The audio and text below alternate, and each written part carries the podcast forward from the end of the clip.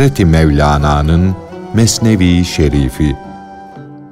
Seslendiren Enes Ergür.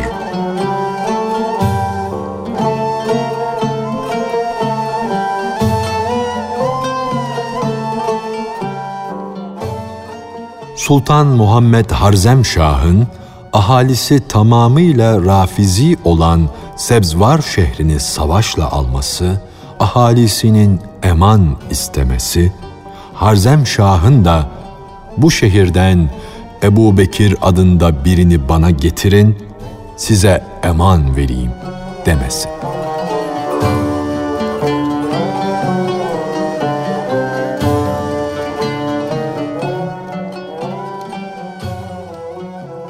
Muhammed Harzemşah, ahalisi sapık kişilerden ibaret bulunan Sebzvar şehrine savaş için gitti. Orduları Sebzvar'ı sıkıştırdı.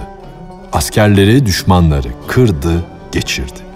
Ahali Harzemşah'ın huzurunda yerlere kapandılar. Kulağımıza küpe tak, yani bizi köle olarak kabul et, canımızı bağışla diye aman istediler. Sana istediğin kadar haraç verelim, vergi verelim. Her mevsimde vergimizi arttıralım. Ey arslan tabiatlı hükümdar, bizim canımız senindir. Birkaç gün bizde emanet kalmasına müsaade et, dediler. Harzemşah, bana Ebu Bekir adlı birini getirmezseniz canınızı kurtaramazsınız, dedi.'' Ey haktan ürkmüş, batıla bağlanmış kişiler! Ebu Bekir adındaki birini bana armağan olarak getirmezseniz, ey aşağılık kişiler, sizi ekin biçer gibi biçerim. Sizden ne haraç alırım ne de söyleyeceğiniz masalı dinlerim. Bunun üzerine böyle bir şehirden Ebu Bekir adlı birini isteme diye Harzem Şah'ın yoluna bir çuval altın getirdiler. Sebzvar şehrinde Ebu Bekir nasıl bulunur? Nitekim dere içinde kuru kerpiç bulunmaz. Harzem Şah altına bakmadı. Ondan yüz çevirdi de, ''Ey imansız kişiler!'' dedi. ''Bana Ebu Bekir adlı birini armağan olarak getirmedikçe, getirdiklerinizin bana hiçbir faydası yoktur. Çocuk değilim ki altın ve gümüş karşısında hayran kalayım.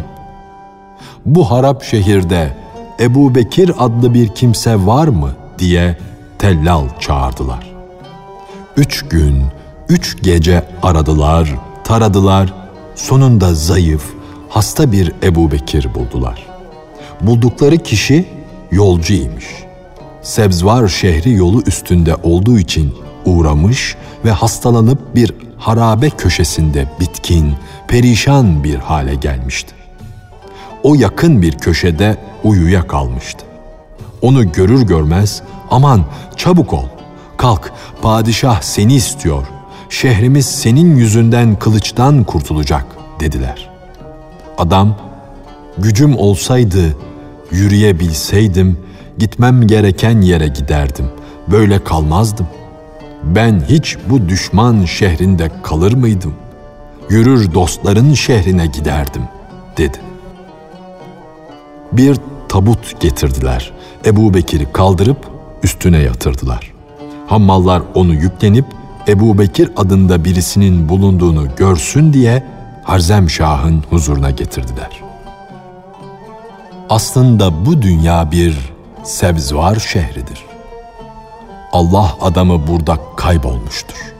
Akılsız, fikirsiz sayılmıştır. Harzem Şah da Cenab-ı Hakk'ı temsil etmektedir.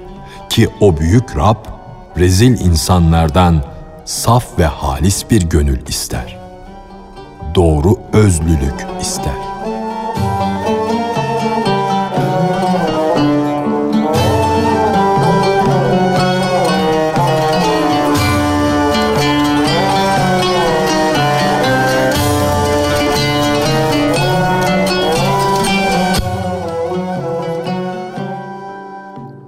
Allah sizin suretlerinize bakmaz, gönlünüze bakar.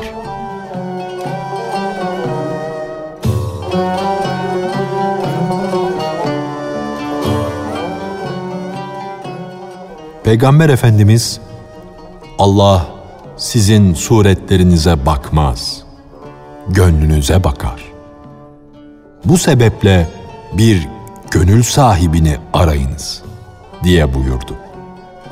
Cenab-ı Hak ben secdenin şekline de bakmam, altın bağışlamana da. Ben sana bir gönül sahibinin gözüyle bakar, görürüm diye buyurdu. Sen kendi gönlünü gerçek gönül sandın da gönül sahibi arifleri aramayı bıraktın. Gönül öyle bir varlıktır ki şu yedi kat gök gibi yedi yüz gök orada kaybolur, görünmez olur. Bu çeşit gönül kırıntılarına, gönül döküntülerine gönül deme. Sebzvarda Ebu Bekir'i arama. Gönül sahibi altı yüzlü ayna gibidir. Allah altı yöne de o aynadan bakar. Ama altı yönde bulunanlara Allah o gönül sahibi yani kamil insan olmadıkça bakmaz. Eğer Cenab-ı Hak birinin istediğini reddederse o gönül sahibi için reddeder. Kabul eyleyecek olursa yine o gönül sahibi için kabul eder. Cenab-ı Hak o olmadıkça hiç kimseye nimet vermez. Ben hakka ulaşan, kavuşan kişinin halinden pek az bir şey söylüyorum. Allah iyiliği, ihsanı, bağışı onun avucuna koyar da acıdığı kişilere onun avucu ile verir. O gönül sahibinin avucu ile Allah'ın rahmet denizinin bağlantısı vardır. Fakat o bağlantı, o birleşme neliksiz, niteliksizdir, münezzehtir ve anlatılmaz bir kemal halindedir. Bu öyle bir bağlantı, öyle bir birleşmedir ki anlatılamaz, tarif edilemez. Bunu söylemeye ve anlatmaya çalışmak boş yere zahmete katlanmaktır. Boş yere kendini yormaktır. Ey zengin, sen Allah'ın huzuruna yüz çuval altın götürsen, Cenab-ı Hak buyurur ki, Ey getirdiği yükler altında iki büklüm olan kişi! Bana gönül getir, gönül. Eğer o gönül senden razı ise, ben de senden razıyım. Ama gönül senden yüz çevirmişse, ben de senden yüz çeviririm. Ben sana bakmam, gönle bakarım. Ey can, armağan olarak bana gönül getir. Gönül seninle nasılsa ben de öyleyim. Cennetler anaların ayakları altındadır. Evlatlar annelerinin gönüllerini kırmazlar, onlara saygı gösterirlerse onların hürmetine cennete gireceklerdir. Halkın anası da, babası da, aslı da gönüldür. Ne mutlu o kişiye ki bedene bakar da gönlü görür. Sen dersin ki Allah'ım işte şuracıkta sana gönlümü getirdim ya. Cenab-ı Hak da sana ey kulum diye buyurur. Böyle gönüllerle şehir dop dolu. Böyle gönül herkeste var. Sen bana alemin kutbu olan gönlü getir. İşte insanın canının, canının, canının canı o gönüldür. O gönüller sultanı olan Allah, nurla, hayırla dop dolu olan gönlü beklemektedir. Sen günlerce sebzvar şehrinde dolaşsan, gezsen, yine o çeşit bir gönül bulamazsın. Sonunda solmuş, canı pörsümüş, çürümüş bir gönül bulur da onu teneşir tahtasına yatırıp Hakk'a doğru götürürsün. Padişahım dersin. Sana gönül getirdim. Sebzvarda bundan daha iyi gönül olmaz. Cenab-ı Hak da sana buyurur ki, Ey küstah! Burası mezarlık mıdır ki ölü bir gönül getiriyorsun? Yürü git, padişah huylu bir gönül getir. Öyle bir gönül getir ki, varlık sebzvarı onun yüzünden amana kavuşsun. Sanki o gönül bu dünyada gizlenmiştir. Çünkü karanlık aydınlığın zıttıdır. İkisi bir arada bulunamaz. Cenab-ı Hakk'ın bütün ruhlara elestü bi rabbiküm ben sizin Rabbiniz değil miyim? diye seslendiği günden beri tabiat sebzvarı o gönüle düşmandır. Bu düşmanlık ona miras kalmıştır. Çünkü o gönül sahibi doğan kuşu gibidir. Bu dünya ise kargalar şehridir. Bir cinsten olmayanın kendi cinsinden olmayanı görmesi onu yaralar. Gönlünü dağlar. Aynı şehirde oturan dinsizlerin imanlı kişileri sevmemeleri, onların aleyhinde uğraşmaları da bu yüzdendir. İnsan kendi cinsinden olmayanla uyuşmuş gibi görünürse de o hal sahici değildir. Bir çeşit münafıklık, iki yüzlülüktür. Onun uyuşmuş gibi görünmesi bir menfaat, bir şey elde etmek içindir. O münafık evet dese bile bu onu tasdik ettiğinden, gerçek bildiğinden değildir. Öğüt verenin öğüdünü kısa kesmek içindir. Çünkü bu leş arayan aşağılık karganın yüz binlerce kat kat hilesi vardır. Münafıklığı yani iki yüzlülüğü kabul ederse kurtulur. Münafıklığı kendisine fayda verecek bir doğruluk olur. Çünkü o muhterem gönül sahibi bizim dünya pazarımızda doğru yola sokmak, ıslah etmek için ayıplı olanları satın alıcıdır. Ey hak yolcusu! Eğer sen cansız yani taş ve kaya gibi ruhsuz, duygusuz değilsen, gönül sahibini ara. Eğer hakikat sultanına zıt tabiatta değilsen, gönülle ayın cinsinden olmaya bak. Yani bir gönül sahibi bul, tavsiyelerini can kulağı ile dinle. Gösterişi, yüzüne gülüşü, dal kavukluğu hoşuna giden kişi sence senin dostun ama o hakkın dostu değildir. Senin huyuna uyan, arzu ve tabiatına göre yaşayan kişi sana veli hatta peygamber görünür. Yürü, nefsani istekleri bırak da manevi bir koku al. O güzelim amber kokusunu duymaya çalış. Heva ve hevesine uyar, şehvet peşinde koşarsan beynin kokmuş olur. Burnun manevi güzel kokuları almak hassasını kaybederse, o zaman misk ile amber kokusu belki sana kötü, hiç işe yaramaz hale gelir. Manevi kokular almak istiyorsan bir veliye uy. Veli görünüşte insandır ama onun içinde insanların kötü huylarını yiyen, yok eden manevi bir arslan gizlidir. O arslan yani veli kabiliyetli bir müridi güzelce yer. Yani onu kötü huylarından arındırır. Tortusunu süzer, onu saf bir hale getirir.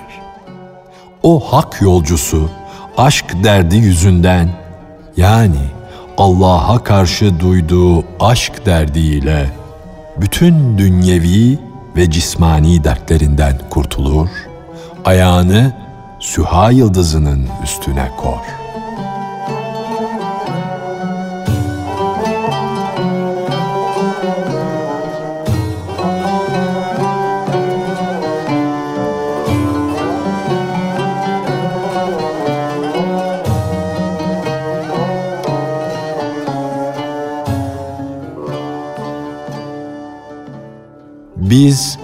İnsanı en güzel bir sıfatta yarattık.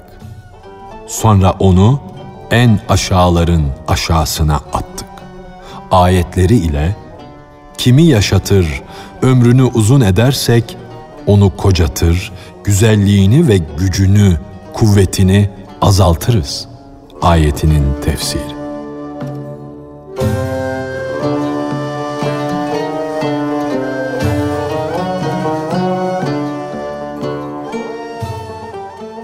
Hazreti Adem güzellik timsaliydi. Melekler ona secde etmişlerdi. Fakat Adem'den bu güzellik, bu üstünlük alınınca eyvahlar olsun dedi. Varlıktan sonra yokluk. Cenab-ı Hak da ona manevi bir dil ile buyurdu ki, suçun şu, sen çok yaşadın. Cebrail onu saçından tutup, cennetten, bu ebedilik yurdundan çık, şu güzeller topluluğundan ayrıl diye çekip sürüklemeye başladı. Hazreti Adem, peki dedi. O şereften, o üstünlükten sonra bu alçalmanın sebebi nedir? diye sordu. Cebrail de o üstünlük Allah'ın bir ihsanı idi. Düşüşün, alçalman da onun adaletidir. Cevabını verdi. Adem, ey Cebrail dedi. Sen Allah'ın emrine uyarak bana secde etmiştin. Şimdi nasıl oluyor da beni cennetten kovuyorsun? Sonbaharda yapraklar ağaçlardan ayrılıp nasıl dökülürse, benden de bir imtihan yüzünden şu güzelim elbiseler bedenimden uçup gidiyor. Onun yanakları bir vakitler ay gibi parlaktı. Şimdi ihtiyarlıktan kertenkele sırtına döndü. O parıl parıl parlayan saçlarla güzelleşen baş, ihtiyarlık zamanında çirkinleşti. Saçları döküldü, dazlak oldu. O naz ve edalarla salınan ve mızrak gibi dümdüz olan boy, ihtiyarlıkta yay gibi büküldü, iki kat oldu. Lale renk safrana döndü. Arslan gücü gitti, kadınlar gibi güçsüz kaldı. O bir pehlivanı güreşte hile ve oyunla koltuğunun altına alırken, şimdi yürütmek için onun koltuğuna giriyorlar. Bu haller hep gam belirtisi, pörsüyüp soluş belirtisidir. Bunların her biri de ölümün yaklaştığını haber veren elçiler, habercilerdir.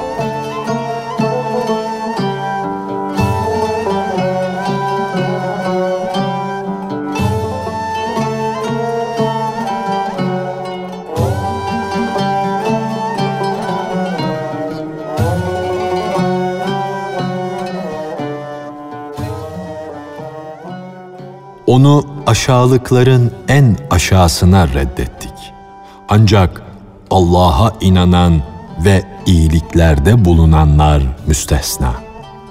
Onlara sonu olmayan ve eksilmeyen ecir vardır. Ayeti kerimesinin tefsiri.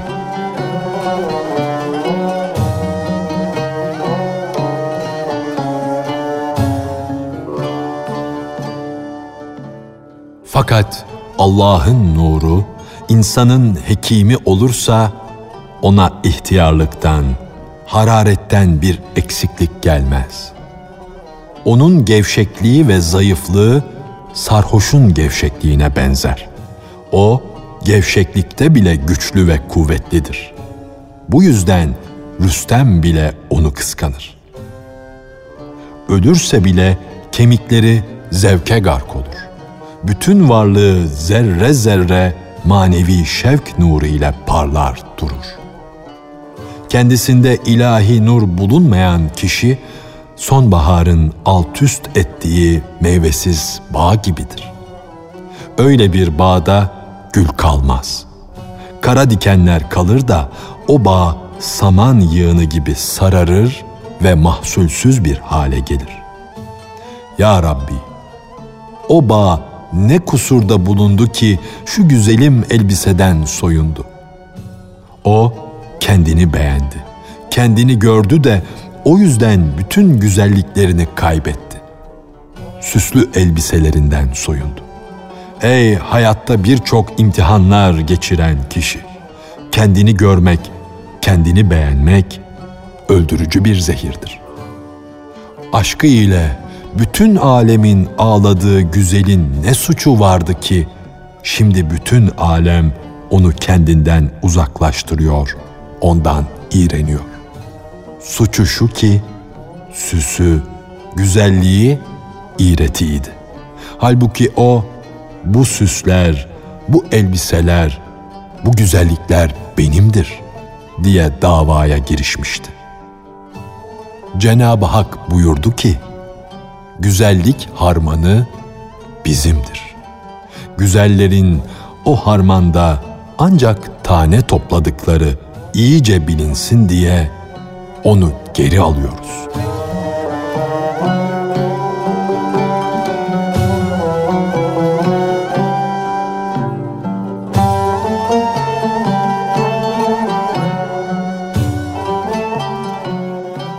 Hazreti Mevlana'nın Mesnevi Şerifi. Seslendiren Enes Ergür